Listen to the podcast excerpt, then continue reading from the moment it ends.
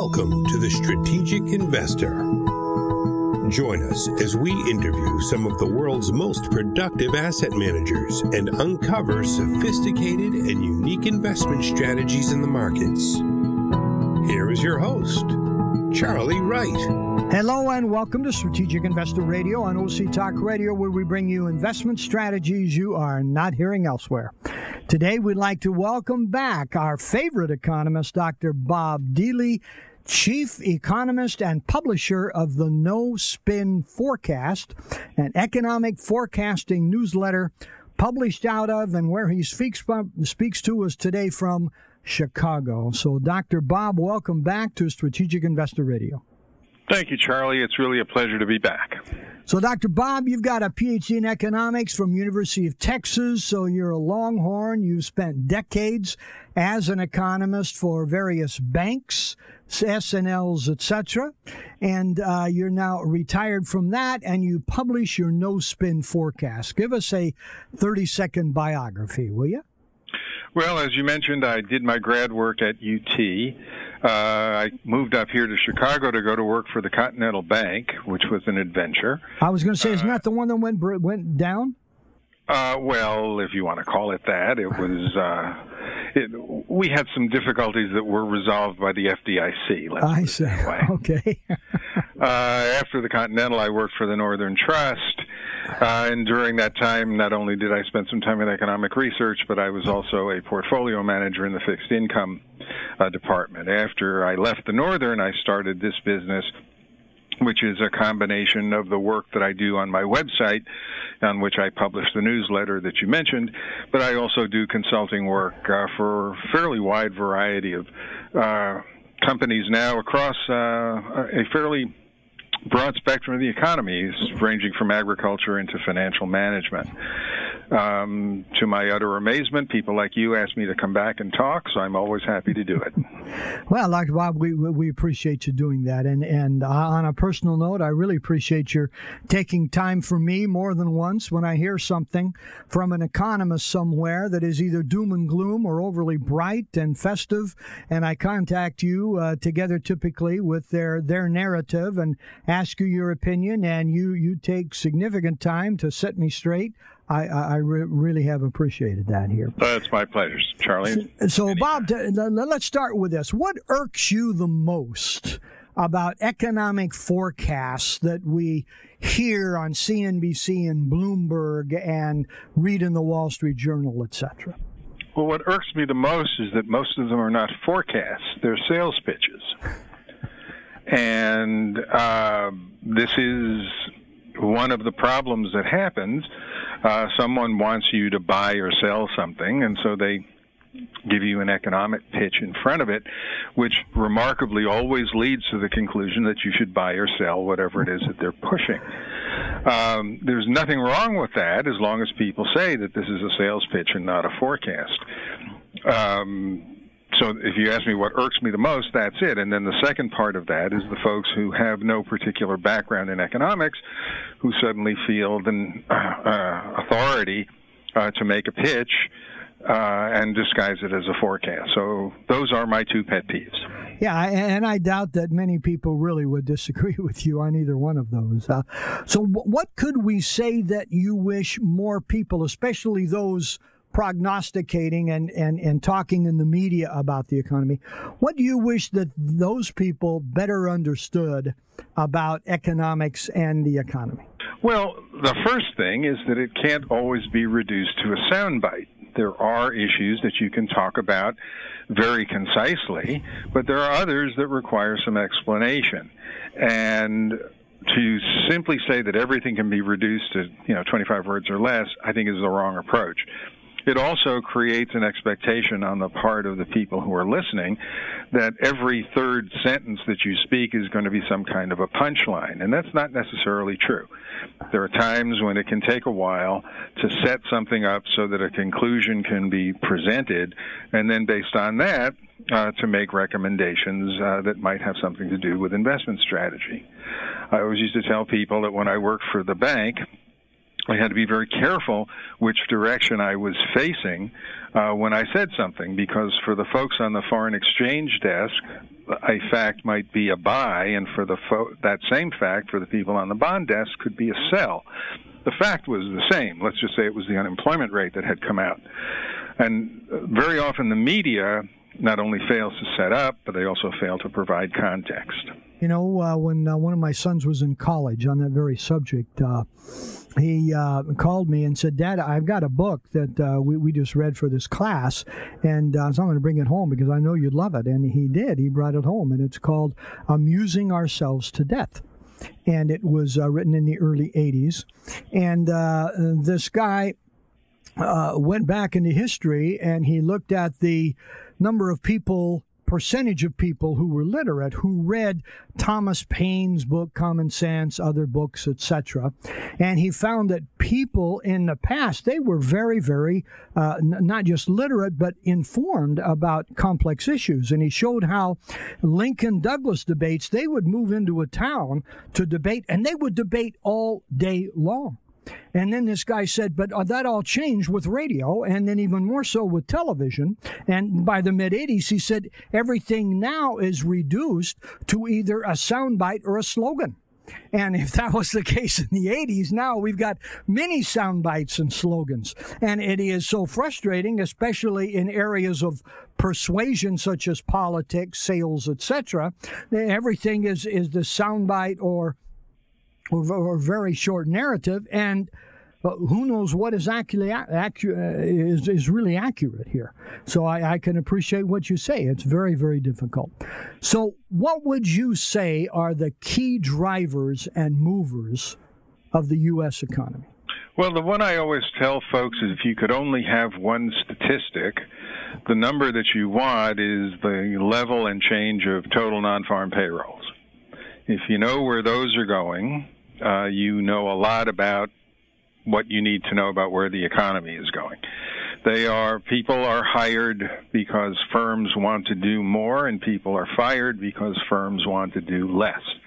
Uh, now, on a month-to-month basis, the number can be a, a, little bit noisy, but there are ways to filter out some of the noise. So I always tell people that if I can only have one number, that's the one I want.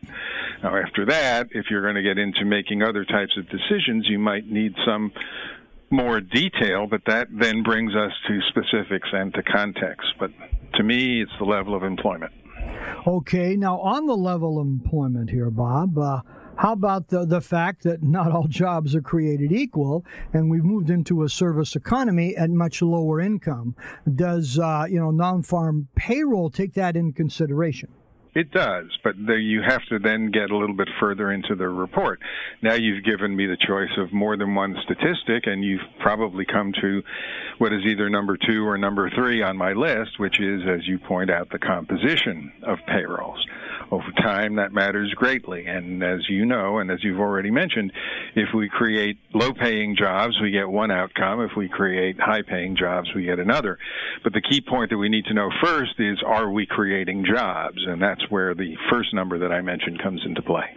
Okay. So, uh, looking at just today, and, and as we know, you know, time goes on, and many people will be listening to this. Uh, you know, for, for, for, some months, if not years uh, in the future.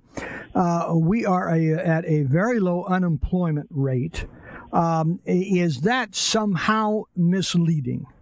Well, no, uh, because it, it's no more leading or misleading than your age. Uh, you know, as of today, you are a certain number of years old, and that can be an important statistic, especially if you're in certain contexts. Uh, for example, you know, are you old enough to drink? Are you old enough to um, buy a car, buy a house, whatever? Um, are you old enough to retire? Are you old enough to qualify for Social Security? Right. Your age matters. Um, but beyond that, uh, it's just a number. The unemployment rate where we are now reflects the fact that we've been in an expansion that has lasted quite a long time, and we've put a lot of people to work. Is the unemployment rate some kind of a ceiling? No, because we still know that there are people who potentially could come into the labor force and be put to work. The question is under what circumstances and at what price. And those then get into complications where I can already hear your audience falling asleep saying, Why did Charlie call this guy back? He's just droning on and on. no, no. So so so let's change the subject just a little bit. Key things to look for, but but besides um, you know non-farm payroll. I've read more than once, especially lately, that that a key indicator can be transportation Uh, that it's kind of a leading indicator of what's going on in the economy. The more that goods are being transported, the better it is for the economy, etc. What would you say to that? Oh, I would agree. The only problem with the transportation statistics is you have to be very careful of whose statistics you're looking at and whether or not they are seasonally adjusted. One of the statistics that you can find very easily, the American Railroad Association, uh, or the Association of American Railroads more properly, has a website in which they show you weekly carloads. If you look at that chart, you will see that five times a year it appears that rail traffic stops. And it just turns out that all of those are the long weekends with national holidays. So you have one at Memorial Day, you have one at uh, the 4th of July, you have one at Labor Day, you have one at Thanksgiving, you have one at Christmas. Okay, well, if you know that, then you look at the chart and nothing, and you say, okay, no problem. But if you don't know that, and you have someone who's trying to tell you, going back to our sales pitch, did you see the latest railroad numbers? They fell out of bed. Well, no, if we're looking at a long holiday weekend because the trains don't run. So, my point being that yes, they are very good if you know how to use them and you uh, take account of it. The, a parallel, and I won't drone on anymore, is shipping rates, and you're going to be reading about this probably in the next six weeks. Every January, shipping ocean shipping rates go down very sharply, and the main reason for that is the Chinese New Year. Okay, they take part of January or early February off. So as a consequence, ships don't move. So the spot rate for ships goes down because a lot of them are idle. So you're going to see some folks say, "Oh my God, shipping rates went down." Well, let's put it in context and see whether indeed shipping rates have gone down. Trucking freight rates have been not going down, but the pace of increase has slowed because freight volumes have slowed, in part related to the trade war.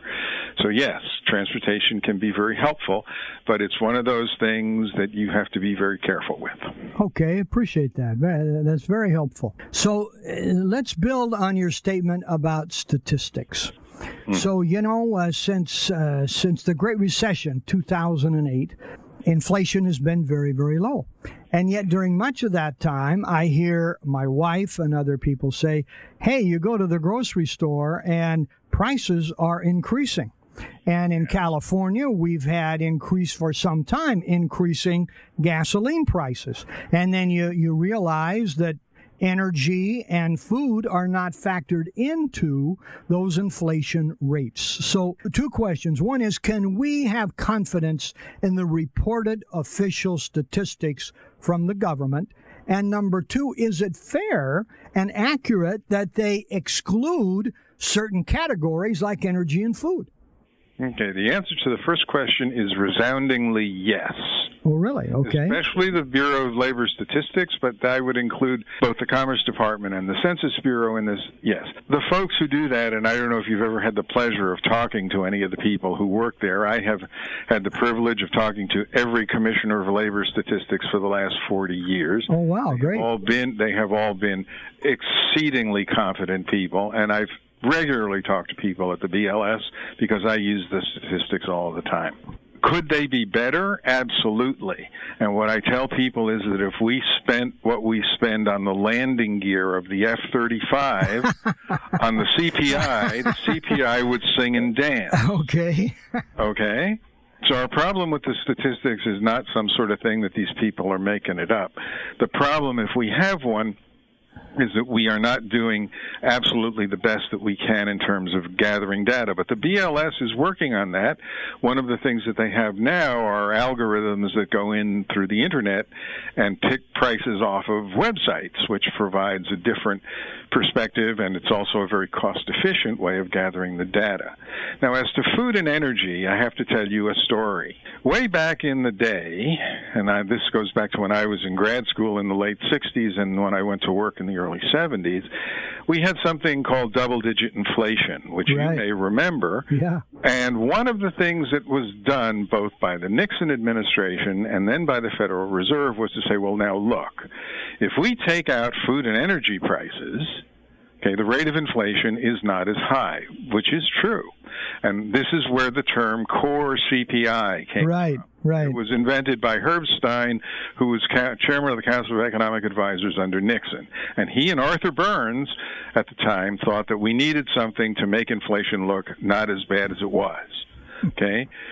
Core CPI is valid only in one regard for the use of monetary policy because the interest elasticity of tomatoes is zero the Fed said, you know, if we're going to make monetary policy, we may not want to have the price of tomatoes in whatever we're using to steer this ship. Doesn't mean we ignore the price of tomatoes, but we take them off. The same held for fuel prices at the time. I would argue today there is more interest sensitivity in fuel prices than there had been, partly because of the way that we explore for oil and gas. But again, I'm an economist and I'm digressing, so feel free to whack me upside the head and bring okay. me back to the topic. Okay. The last point, and I will stop on this, is that the CPI is a composite measure of everybody's spending no one person buys the CPI every month because included in the CPI, along with food and energy prices, are the prices of new and used cars, are the prices of college education, are the prices of cable TV, are the prices of video games, are the prices of movie tickets, are the prices of socks and underwear. Okay? Okay. So your CPI and my CPI are going to be very different because your budget and my budget are probably quite a bit different. Right. I buy winter coats and you don't. Right. Okay? but the point being, the composite CPI is a reasonable representation of the rate of inflation in the economy as a whole. If you want details, the BLS will give you detail upon detail about particular prices. They also break it down by regions and cities, and there will be variations between regions and cities and the national. But the idea that this is some kind of a fiction is one of the more vicious lies that we allow to persist. And the people are allowed to say it without evidence, uh, and uh, it gets repeated, and it, it's really something that we should try and put a stop to. Could it be better? Yes. But can we believe it? Absolutely. Okay, Bob, appreciate that very much. Uh, continuing on that subject, China. Can yes. we believe the economic statistics that come out of China? No. Okay. Enough said, huh? Uh, well, I mean, if you want me to qualify it, I, I won't. The reason is twofold, and part of this goes way back again. Now, I I spent part of my time in grad school with in with development economics because at the time I thought at one point I was going to do something other than what has turned out to be my checkered uh, professional career. And one of the things that we did at the time was look at the statistical process here and in other parts of the world. You get into underdeveloped countries, which until recently China was, and the statistical authority usually has either no money or less than no money. And so what those statistics mean is highly variable. Okay. The Chinese uh, have an economy that they understand about as well as we understood ours in 1929, really? which is when our GDP statistics first came out. And our GDP statistics were constructed based on what was measurable, not what should be in GDP. It was Simon Kuznets and a couple of other people went out and said, who has some numbers? and it turns out that there were several agencies that did. The BLS had them, the Federal Reserve had them, and others did. And from that, they constructed the first what are called national income and product accounts. We have since evolved in that, and today's NIPAs are the wonder of the world. Us and a couple of people in Europe have the best NIPAs because we spend a lot of money on it. Chinese are still developing theirs. So what I tell folks is that yeah, Chinese GDP is a number. It's best thought about in terms of is it bigger or smaller, but don't mess with the decimal point. It doesn't mean anything. okay.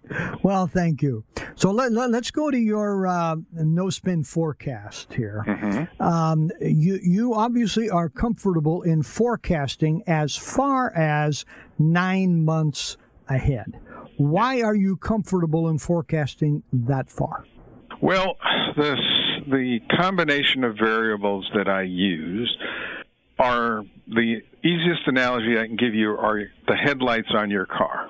If you turn on your headlights at night, they illuminate the road a certain number of feet ahead of you. If you turn on the high beams, it illuminates further.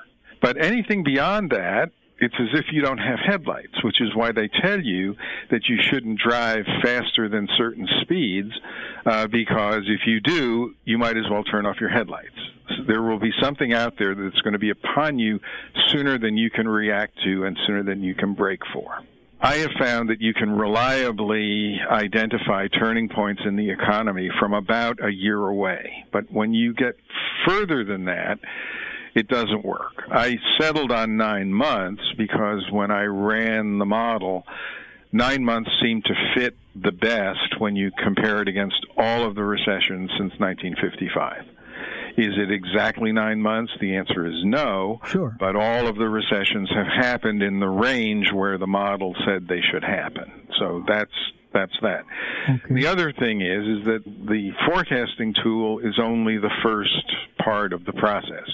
In addition to the information that you get from the forecasting tool, I look at an array of uh, data from other indicators, one of them being non-farm payrolls, uh, for other things that you can use to try and figure out where we are in the cycle. So my feeling is that if you can get a reasonable read on where we are relative to the next business cycle event, it can help you make decisions uh, relating to financial management and also relating to uh, some of my other clients who make things, how many things to make or not make.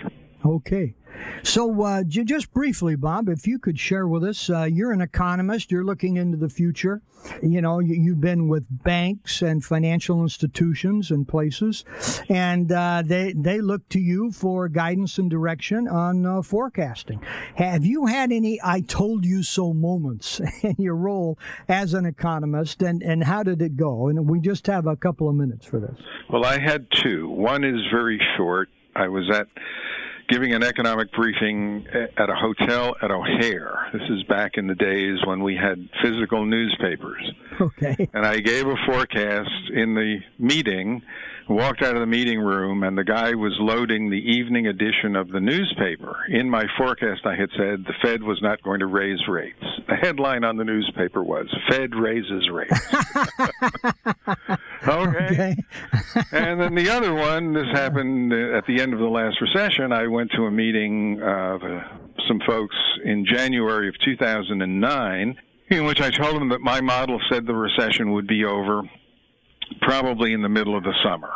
Okay, it turns out it was over in June. They thought that was the worst forecast they had ever heard, and I was not invited back to that group for eight years. Oh my goodness! I've since gone back, and they, the guy who fired me, has since apologized. But yes, I've had, I've been, I've been wrong and been reminded, but I've also been fired for being right. So okay, it can go both ways. Okay, so Bob, a final question here and and I'm not trying to get on a soapbox here. I, I'm seeking to understand. All right. Am I the only one deeply concerned about our national debt of $23 trillion? Okay, do, uh, do you see it as irresponsible as I see it, or am I missing something? Well, the only thing I would, I am concerned, but the only thing I would suggest is that we take that number and do what I would call a little financial analysis. the United States government owns a whole bunch of things. Uh, there's an asset side to our balance sheet as well as a liability. Okay, okay. The Army is worth something. The Air Force is worth something. The state of Nevada, of which the United States government owns, I think, like 97%, is worth something. So if we were to, first of all, set up a balance sheet, I think some of the source of alarm would go down. Second, within the debt, we have the part of the debt that is uh, what the Treasury has borrowed from the Social Security Administration. We don't have time to go into that, but you have, in my opinion, you have to take that out of the $25 trillion total because it's a different animal. And it's a different animal, but, but, but it's still viable as a debt. I mean, it's got to be paid, right? It is, but remember that there's a revenue stream behind that. Uh, true, not, true. That is not the same revenue stream that's behind what we could call the general obligation. Okay. My point being, yes, you are absolutely right to be concerned. I am concerned because no matter it seems who is in charge, they continue to run up the debt. That's right. Uh, there are no heroes we, there at all. I, th- I think we are making a mistake. But before we decide that, oh my God, we got $25 trillion, I think we need to first do a national balance sheet. Second, identify the sources of of, of payment and debt service that are attached to the various components, and then start making decisions about what we want to do next. But yes, I share your concern, but it's a little bit different. Okay, no, I, I appreciate that very much. So, how about final words for our listeners here, Bob? Well, I would say season's greetings, happy okay. New Year, and the other. This is advice from uh, Bear Bryant, who okay. you and I may remember as oh, yeah. coach at Alabama. Yeah. Uh, he had a, a rule that said, uh, keep your chin strap buckled at all times. Okay. okay. Yeah. Yeah. And yeah. I think right now everyone should have their chin strap firmly buckled because I think it's going to get more exciting rather than less over the next year or so. Yeah, it is. We, have got uh, a very uh, exciting uh, 2020 ahead of us here. So, Dr. Bob, thanks so much again for uh, joining us. And you kept it lively. It didn't uh, uh suffer from economic speak here. And uh, we really appreciate you sharing some time with us today. And again, how about uh, how about your, your website for those who may be interested in the no spin forecast? Well, the, the easiest way to get to it, it would just be to Google my name. It's you can just do Bob Dieli. It's D I E L I, and with that, it will uh, light up uh, my site, which is uh, or a link to my site, which is nospinforecast.com. Okay. Bob, thank you again uh, very much for joining us, and our best wishes to you for the holidays and for your continued success and hope you don't get uh, fired too many times for either being right or wrong here. Well, I appreciate the chance and I hope we can do this again soon. Again, we've been talking with Dr. Bob Dieli, uh, publisher of the No Spin Forecast. You're listening to Strategic Investor Radio and OC Talk Radio, where we bring you investment strategies you are not hearing elsewhere. We'd love to hear from you. You can contact us at info at strategicinvestorradio.com. Visit our website to listen to all of our podcasts and shows strategicinvestorradio.com. I'm Charlie Wright, wishing you an enjoyable week, a Merry Christmas, Happy New Year's, and productive investing. Strategic Investor Radio is a production of OC Talk Radio and is provided for educational purposes only. Content of this program and the views of the guests should not be considered as recommendations by OC Talk Radio or investment advice from the host Charlie Wright or any other entity attached to this production. Investors should always consult qualified financial, investment, tax, or legal professionals prior to investing.